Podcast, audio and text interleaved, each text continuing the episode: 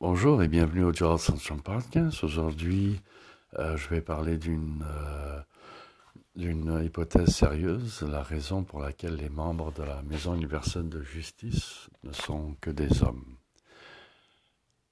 Avant mon hypothèse, j'ai ouï dire de deux hypothèses défendant la raison pour laquelle les membres de la Maison universelle de justice doivent être des hommes.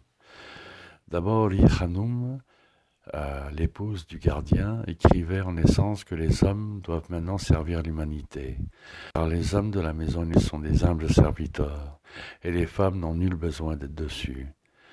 Ce qui se tient.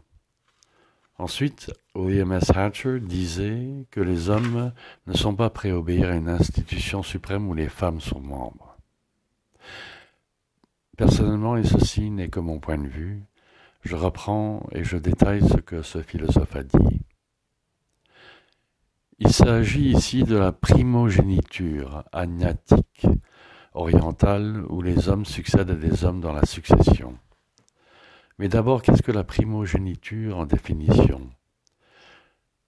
Du latin primo, premier, et génitura, de génire, engendrer désigne le droit du premier enfant légitime à hériter de l'ensemble ou de la majorité du patrimoine de ses parents lors d'une succession.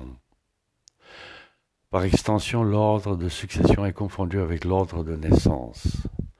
Cette notion s'oppose au partage de parts égales entre héritiers, notamment au partage salique, en vigueur lors des époques mérovingiennes et carolingiennes, ainsi qu'aux successions électives comme existantes au sein au sein du Saint-Empire romain germanique.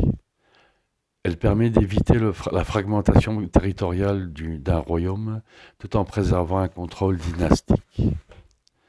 On distingue la primogéniture agnatique, où seul l'aîné mâle en mesure d'hériter est le bénéficiaire, il s'agit ici de cela, de primogéniture cognatique ou absolue, qui n'accorde pas de préférence à un sexe, un troisième type dit agnatique cognatique ou cognatique avec préférence masculine accorde aux femmes une place dans la ligne de succession mais uniquement si aucun fils n'est en mesure d'hériter.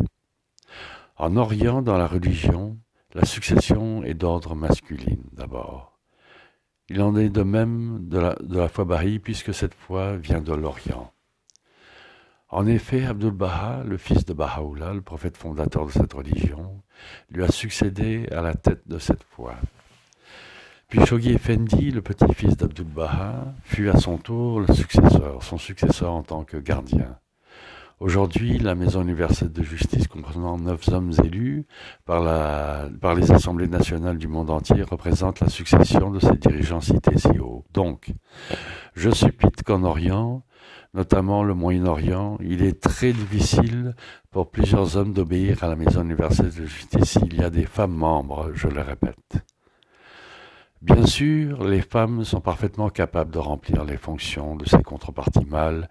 D'ailleurs, 40% déjà des institutions bahis sont remplies par des femmes aujourd'hui, ce qui est déjà une longueur d'avance sur bien des religions où les femmes ont peu de place dans la direction de la succession, d'ailleurs nulle, euh, voire les papes, la succession des papes et les successions des imams.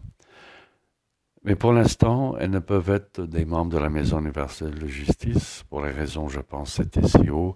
En l'occurrence, il s'agit de succession anatique. C'est QFT, je pense. Voilà. Merci beaucoup et à la prochaine fois.